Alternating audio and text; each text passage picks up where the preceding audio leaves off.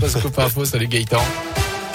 Bonjour Jérôme, bonjour à tous. Elle a une retour à l'école, retour aussi du masque ce matin, jour de reprise pour les enfants après les vacances de la Toussaint, avec le port du masque donc qui redevient obligatoire dans les écoles primaires de 39 départements, notamment de la Haute-Loire. Ce n'est pas le cas en revanche pour l'instant dans la Loire, alors que la situation de l'épidémie de Covid se dégrade légèrement en France. Emmanuel Macron prendra la parole demain soir à 20h. Nouvelle allocution face aux Français pour parler notamment de la vaccination et de la troisième dose, alors que moins d'une personne éligible sur deux effectué ce rappel. Par ailleurs, vous pouvez de nouveau retourner aux États-Unis pour la première fois depuis plus d'un an et demi. Le pays rouvre aujourd'hui ses frontières aux voyageurs vaccinés de 33 pays, dont la France. Il faut également avoir réalisé un test de moins de 72 heures. Dans l'actu également, six pompiers encore en surveillance rue de la République à saint ce matin, au lendemain de cet incendie qui a touché un immeuble, feu qui est parti dans les combles au dernier étage. Ça s'est passé vers midi et demi hier. Une partie de la toiture s'est ensuite effondrée. Plusieurs appartements sont désormais inhabitables. Aucun blessé n'est à déplorer, mais 11 personnes ont dû être relogées. Quelques ralentissements à prévoir sur la 72 cette semaine avec des travaux de fauchage au bord de l'autoroute entre saint et Andrézieux. La voie de droite sera neutralisée dans les deux sens aujourd'hui, demain et mercredi à chaque fois de 9h à 16h.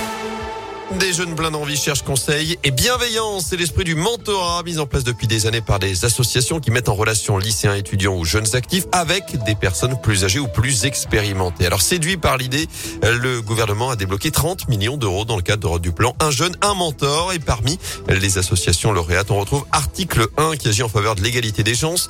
Elle s'est engagée à accompagner 20 000 jeunes cette année sur tout le territoire. Problème, en Auvergne-Rhône-Alpes, il manque 500 mentors pour y parvenir. Et pourtant, pour Héloïse Monet, directrice directrice régionale de l'association.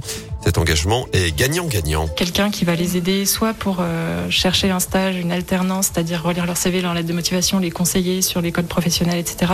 Soit pour des conseils en langue, soit pour euh, juste du soutien moral parce que c'est pas tous les jours facile de suivre le rythme dans les études, surtout si on est le premier de sa famille à se lancer dans ce, dans ce grand défi.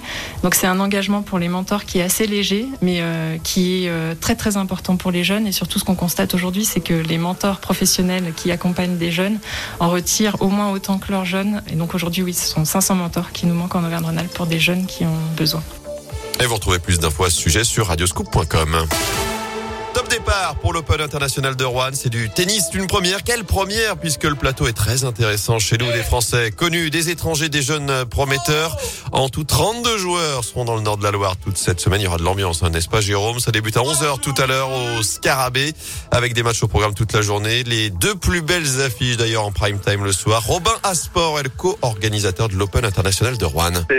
Le dernier tournoi français un peu de l'année. On a la chance d'avoir un très très beau plateau sportif avec 7 joueurs du top 100 mondial, dans la présence notamment de Benoît Père et de Richard Gaspier. Donc vraiment des très très beaux joueurs en, termes sportifs. Et dès qu'on a annoncé Benoît Père, la billetterie a largement augmenté et le tournoi on a on a profité. Donc avoir des beaux noms ça aide. Mais d'une manière générale, le, plateau est très très relevé. Donc on a la chance d'avoir des noms très connus, mais aussi de très très beaux joueurs. On a un local, Hugo Grenier, qui est un joueur du coin aussi du département de la Loire. Donc euh, on a un beau plateau et de très beaux matchs à venir. Puis en termes d'organisation, 10 000 spectateurs attendus sur la semaine au Scarabée. Donc euh, si vous avez envie de venir, n'hésitez pas. C'est vraiment ouvert à tous. Le prix des places débute à partir de 6 euros. Ce sera 15 euros pour la finale dimanche. C'est même gratuit aujourd'hui et demain pour les moins de 16 ans.